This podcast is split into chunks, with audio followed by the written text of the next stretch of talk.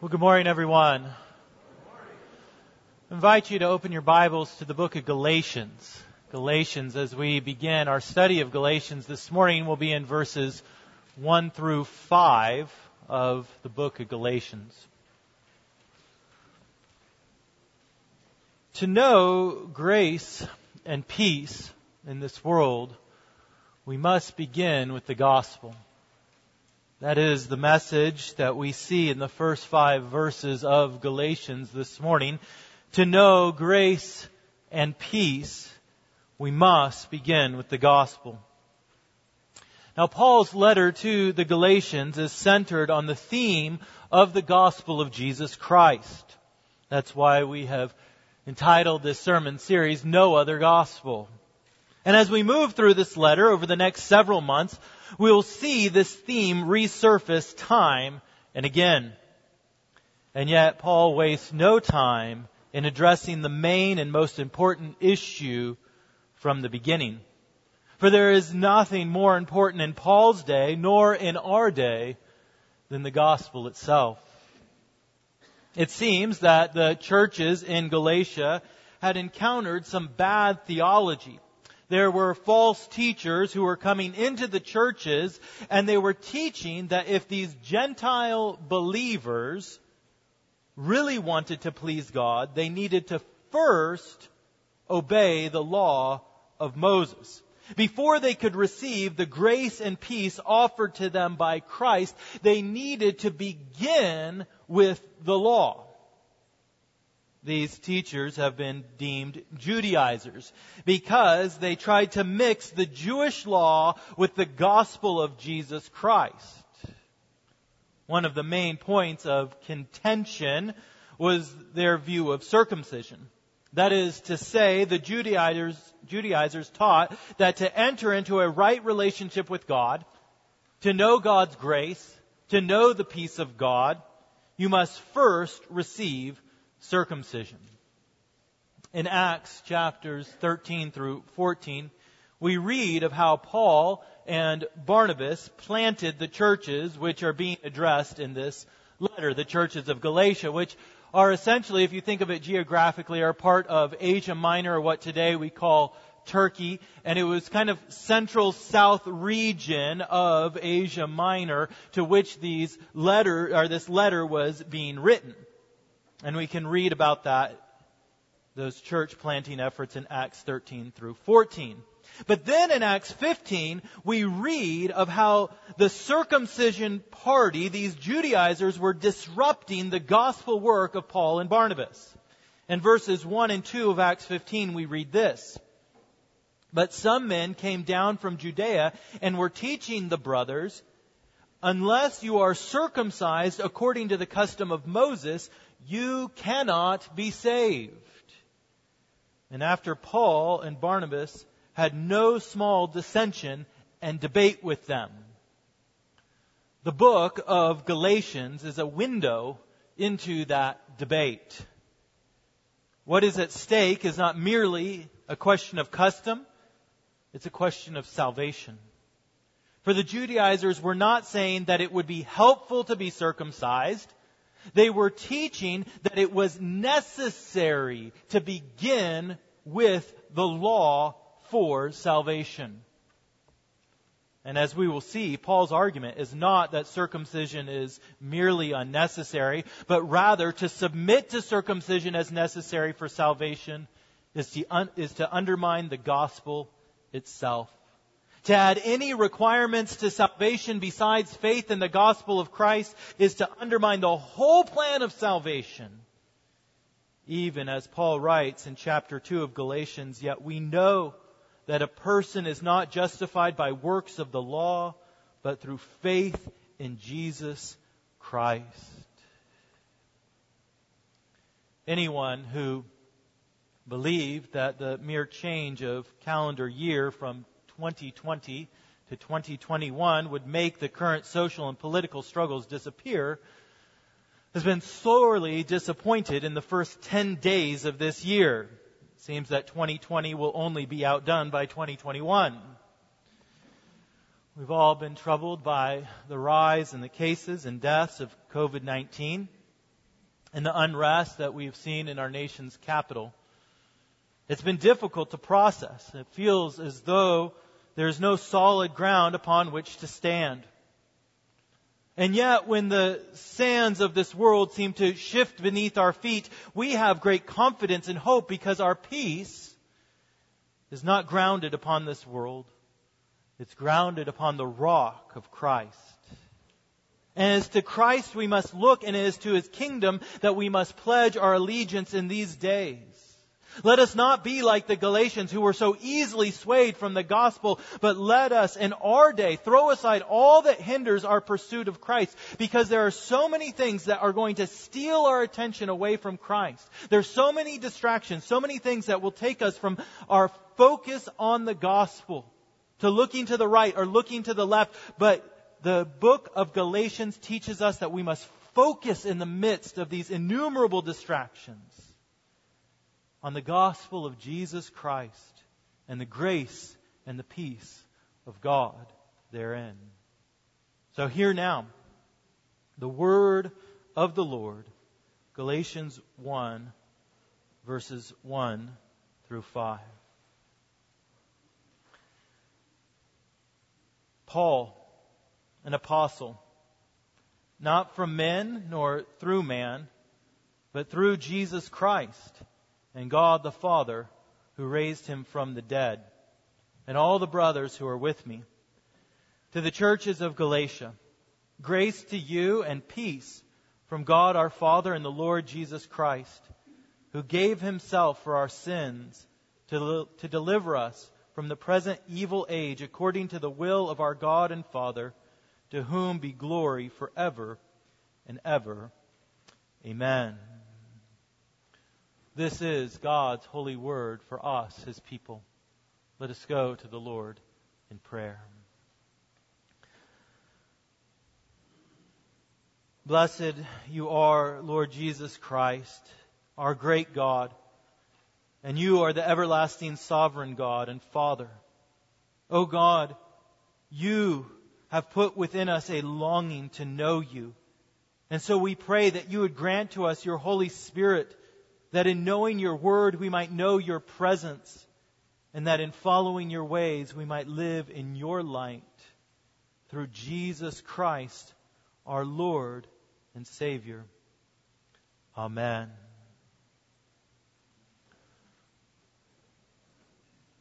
As the book of Galatians begins, you see in their text there, you probably have a title that says something along the lines of greeting, sometimes called a salutation. That's what these first five verses are of the book of Galatians. They are the initial greeting that Paul writes at the beginning of this letter. And Paul, in writing this initial greeting or salutation, uses the common convention of letter writing in his day. And you see these main three elements. The writer of the letter would identify himself, so he writes Paul, right? The very first word there, Paul. It's not an anonymous letter. He is saying, this is the person who has written this letter. It is Paul. The next element that would be a part of a regular greeting in a letter in that time was the intended recipient, right? The churches of Galatia. It's almost like the outside of an envelope. You know, you have the address and the return address. We know who is sending it and we know who it's being sent to. And then the third element that would always be in these opening greetings or salutations of a letter would be an offering of a blessing.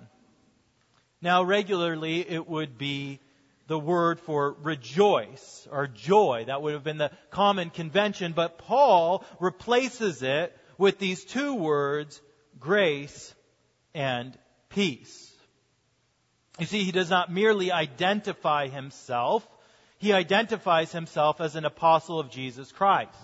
And he does not merely identify the recipients, but in these few short verses, he communicates to them the centrality of the gospel and the glory of God. Paul modifies this common convention to begin to bring out the themes of the gospel that will show up throughout the letter to the Galatians. Now, the first thing that we see in our text for this morning is that if we would know the grace and peace of God that is offered here, we must first recognize the authority of the gospel that Paul proclaims. So, what is the authority of Paul's message? We'll look again at verses 1 and 2.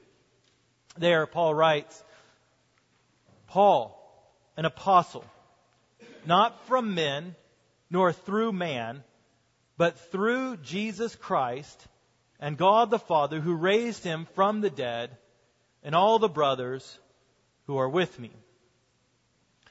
Now, this word apostle, by which Paul identifies himself, Paul, an apostle, means one who is sent with the authority of the sender.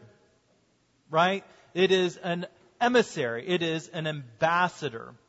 So, to use a modern day example, when I send one of my children into the grocery store with my debit card, they are acting as an apostle of mine, right? I don't want to go in, so I send them in with the authority, my financial authority in their hand, and they can go and act on my behalf and spend my money to buy something on my behalf.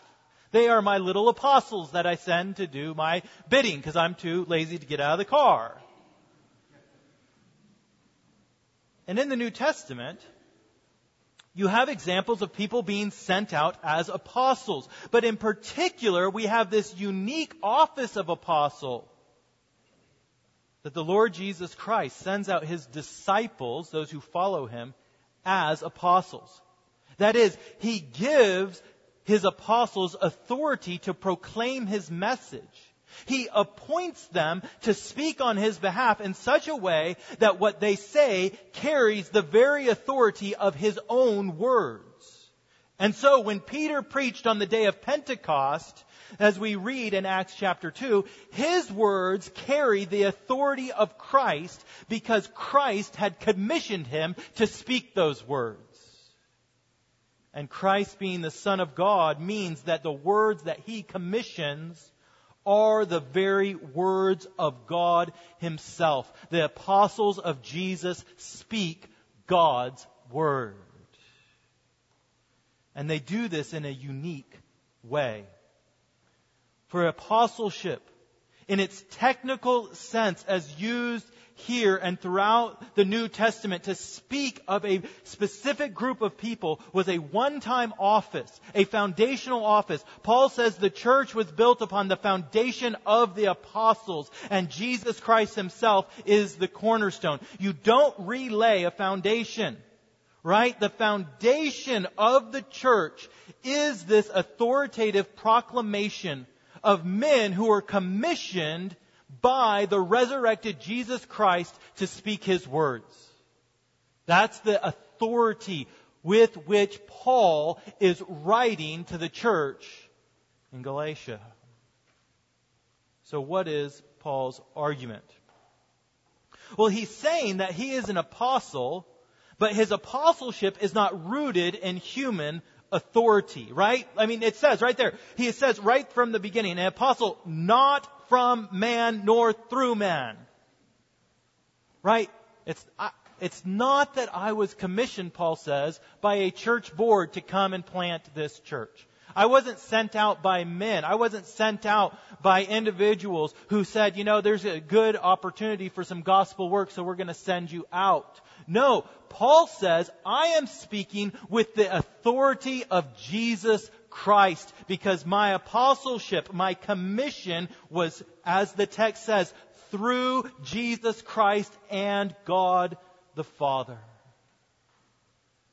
This is of vital importance because there are many who would seek to undermine the authority of Paul, both in his day and in our day. There are many who treat Paul as though he co-opted the message of Christianity, that he morphed the message of Jesus to fit his own views. But what the Word of God is teaching us today is that the authority of the words written in the book of Galatians are not rooted in human authority or power or knowledge, but they are rooted in the very power and authority of Jesus Christ and the God who raised him from the dead.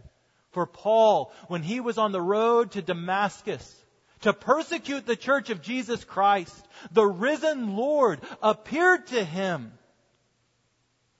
and changed his heart and commissioned him as the apostle to the Gentile world and sent him out with that authority as one, as Paul says, as one untimely born. You see, what we come to hear today and what I come to preach over the next several months is not the ever changing wisdom of the world, but it is the eternal, unchanging Word of God. Are you looking for direction and grounding and peace in this world? Are you searching for wisdom and guidance in a world that seems to be less and less predictable than ever? Then we need to begin here. We need to begin and with the recognition of the authority of the gospel proclaimed in the words of this book. We often hear of media bias and fake news. And it seems difficult to know where to turn to find the truth these days. Might I suggest that you find truth in the Word of God?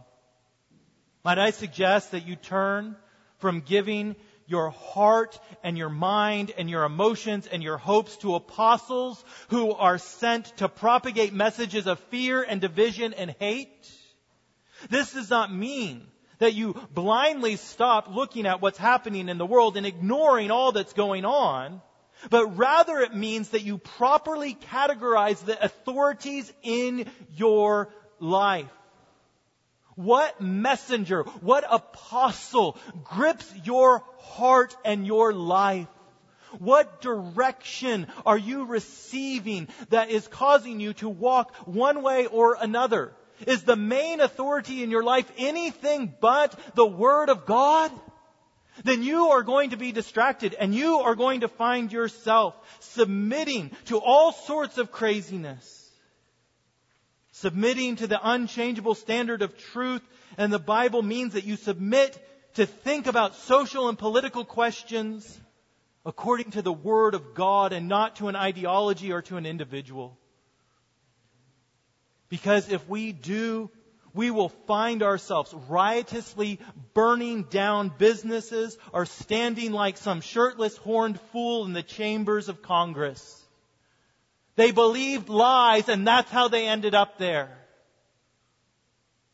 Or maybe, for us, more likely we find ourselves defending such foolishness. Who and to what will you submit your mind? if you would know the grace and the peace of God, then you need to submit yourself to the authority of the gospel of Jesus Christ, and everything else must come in submission to that. What authority will you look to in 2021? Those who would know the grace and peace of God must look to the God given authority of the gospel of Jesus Christ. We must begin with the gospel even as Paul begins with the gospel. So then, what is this message that he gives to the Galatians? What is the gospel message that is being authoritatively communicated in these verses? Well, as we go through the epistle, we will draw out the message of the gospel in greater and greater clarity. The, one of the things that's amazing about the gospel is that it's simple enough to be communicated to young children, and yet it has so many dimensions and such complexity to it that even the most intelligent of human beings can never delve to the very depths of it. So let's look at verses 3 and 4 of our text and see how this gospel begins to be communicated in kind of a condensed form here. So, Paul says, Grace to you and peace from God our Father and the Lord Jesus Christ, who gave himself for our sins to deliver us from the present evil age. Now again, Paul offers these twin blessings of grace and peace. Grace is the unmerited favor of God. It's God's blessing given to his people according to his own foreknowledge and love. He graciously offers blessing to his people. And peace is that state of being given to those who are in a right relationship with God. In Hebrew, it's shalom, right? Now, the opposite of peace is when the wrath of God and all the correlating estrangement and chaos that is associated with being under the wrath of God is in our lives. When we're in a relationship with God that is estranged because of our sin. But peace is when the Lord makes his face to shine upon you. Peace is when order and blessing and fruitfulness come into your life. And the gospel is the proclamation of the way this place of grace and peace comes into our lives. It's a proclamation of the way forward out of the present evil age into the blessed age to come. It is how one is delivered from captivity in the domain of darkness to come into the kingdom of God's beloved Son. You see, all of us are searching for a way forward out of the chaos of this world. We're all trying to build a map of knowledge and behavior that will lead us down the proper path so that we don't get lost, so that we don't find ourselves falling into pits of foolishness and destruction. Right? And so it is easy to see in young kids. They're trying to map out their way in this world. And when they're very young, they start exploring this world and start doing things to see how the world will turn out if they do them. And so, for one example, you know, we'll see in our family, um, little Josephine, lately she likes to put a blanket over her head and run around blindly and see what happens. Right? I'm going to test this world. I'm going to see if I can run blindly through this world. And inevitably, she runs into a wall and she realizes, okay, that's a mistake. I'll take this blanket off. Right? And kids do this. They, you know, they'll go outside and they'll pick up a little dirt and they'll taste that. All right, that, no, that's bad. I not want to do that again. And then you start getting older and you're a teenager and you stay up all night long, right? And you say, hey, maybe this is a good way to live life. Like, I don't have to sleep. And then you have to go to school the next day and you fail your test, right? Or you are not paying attention in church and you realize, okay, this isn't a good thing to do. You start testing the world. Is this the right way forward? You know, I'm going to lie to my parents, see if I can get away with that. Now that didn't work so well. I'm going to say something mean to one of my friends, and then, man, I, oh, that did not work so well. Now our relationship is estranged. Right? We go through life and we're trying to build these maps that will teach us, okay, how can I avoid these pitfalls of life? I don't want to wander in darkness of sin and anger and malice and confusion and doubt. And what the Judaizers were saying, and what we so often do is, if you would navigate this world well, what you need, the map that you need to get yourself out of all the hardship and all the struggle of this world is obeying the law of God. If you would just obey the rules, then you will not fall into pits of death and destruction. And we do that ourselves. We set up all these rules in our lives. And we think that if we will follow these perfectly, if we would put this at the very foundation of our life, then we will not fall into the pit. Because we don't want to end up creating hell on earth for ourselves and for everyone we profess to love, and eventually fall into the very pit of hell for all eternity ourselves. So then, how do we come to this place of peace, of deliverance? Well, as the text says, Jesus gave himself for our sins to deliver us from the present evil age. This is the gospel in condensed form. Jesus gave himself for our sins to deliver us. We need to break this down a little bit more. Jesus gave himself. What does that mean? Well, it is clearly a reference to Jesus' voluntary offering of himself upon the cross. He gave his life. He willingly laid it down, right? God did not offer up the life of some other person, right? He didn't say, oh, I'm going to take this hooligan over here. I'm going to offer him up. Boom, that's for you, right? No. He offered the life, the blood of the most precious human, the Son of God, Jesus himself. The gospel is about Christ's voluntary death. He gave himself. And why did he give himself? He gave himself for our sins. Our sin is what has stolen peace from our lives and from the world.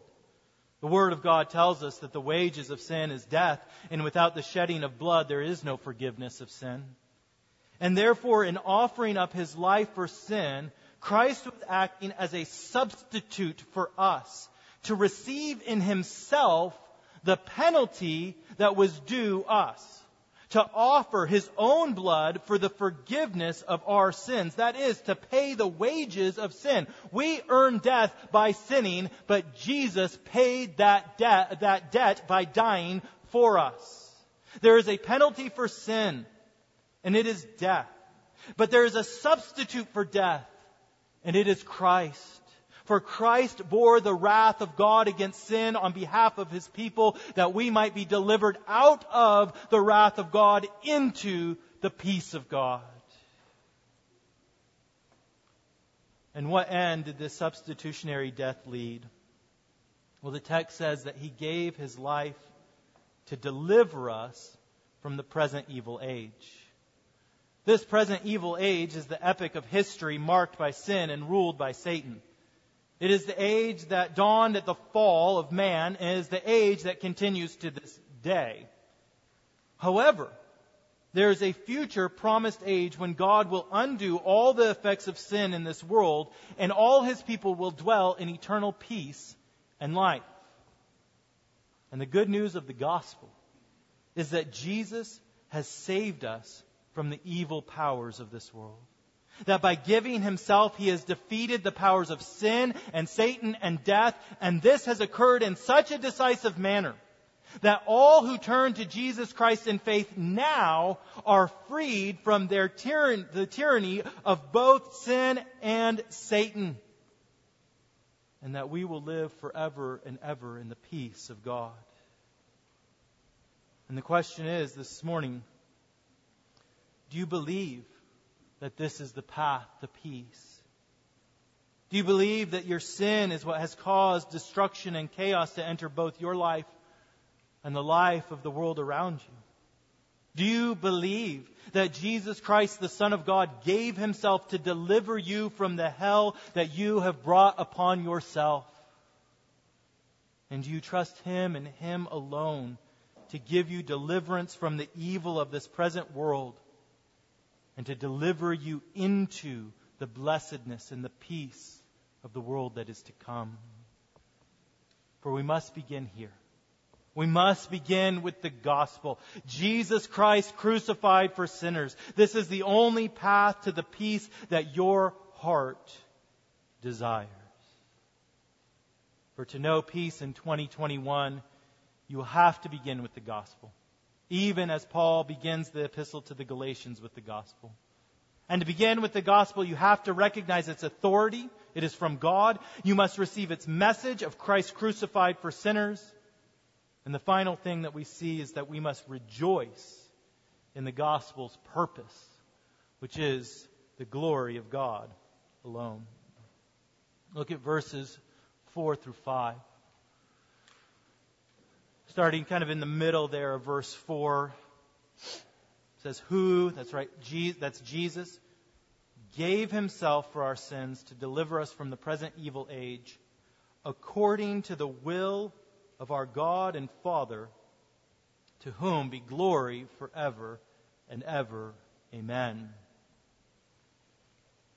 One of the unique features of this greeting, of this salutation in Galatians, is this benediction, this short song of praise to God. It's as though Paul cannot help but praise God for what God has willed to do in saving his people through Jesus Christ. It's like he's bubbling over. He can't help it. He shares the gospel in condensed form and all of a sudden he starts praising God because it's so glorious.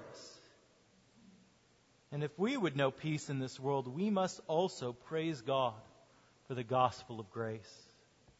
You see, the gospel is good news because it's the proclamation that God has saved sinners through his son, Jesus Christ. And this is what Paul will be seeking to explain throughout the book of Galatians. The gospel is not the gospel if it's anything other than God's grace to save sinners according to his will. When we begin to add our own requirements and stipulations and addendums to the gospel, we don't just have another gospel, we have no gospel at all. We have the schemes and plans of men, but Jesus given for our sins is according to God's will. It's according to God's grace. and we add nothing to it. And this is where we so often get off track. Because we believe that the gospel and its power to render forgiveness is according to our will and to our choosing. You see, we are so wired that we want to intervene something between ourselves and the gospel of God's grace. We want to add something in there. We want to, whether it's the law and its circumcision or whether it's our own ability to recognize the truth of the gospel and to will the gospel for ourselves, we want to wedge something between the gospel and God. We want to have control of it. We want to believe that we, through our own work, or through our own intelligence can bring this about because we want to believe that we are worthy. And by our worth, we can bo- boast and we can rejoice in the fact that we did or we figured out what we needed to figure out to be saved. We made the right map to get through this world, to get to peace, to get to heaven. That's what we want. But Paul shuts the door. He says there is no room between God and the gospel. For the gospel is according to the will of God. Jesus says that those who are born of the Spirit are not born of blood, nor the will of the flesh, nor of the will of man, but of God. The beginning of the gospel is God Himself. And if you would believe it, you would believe it because it is God's will. And because it is all of God, the glory of our salvation goes to Him alone. As Paul says in his letter to the Ephesians, For by grace you have been saved through faith. And this is not your own doing. It is the gift of God, not a result of works, so that no one may boast. To receive the peace of God, you must begin with the gospel because the gospel strips us of all of our pride, all of our boasting, and it leaves us glorifying and praising God alone. Why does Paul begin Galatians with the gospel? Because we can go nowhere without it. It is the very foundation and root. It is the solid ground under our feet. It is our peace in a world of chaos. And so this is why at the beginning of our study of Galatians and at the beginning of 2020, I call on you to begin here. Recognize the authority of God's Word. Receive the gospel of God's grace. And praise the God who wills our salvation for His glory and for our eternal peace. In the name of the Father, and the Son, and the Holy Spirit. Amen. Let us pray. Almighty God, we come to you now in this time and we do pray that you would give to us your Spirit, that we might live in the peace of the gospel of Jesus Christ. We pray that you would strip us of all boasting and pride and that we would rejoice in you alone.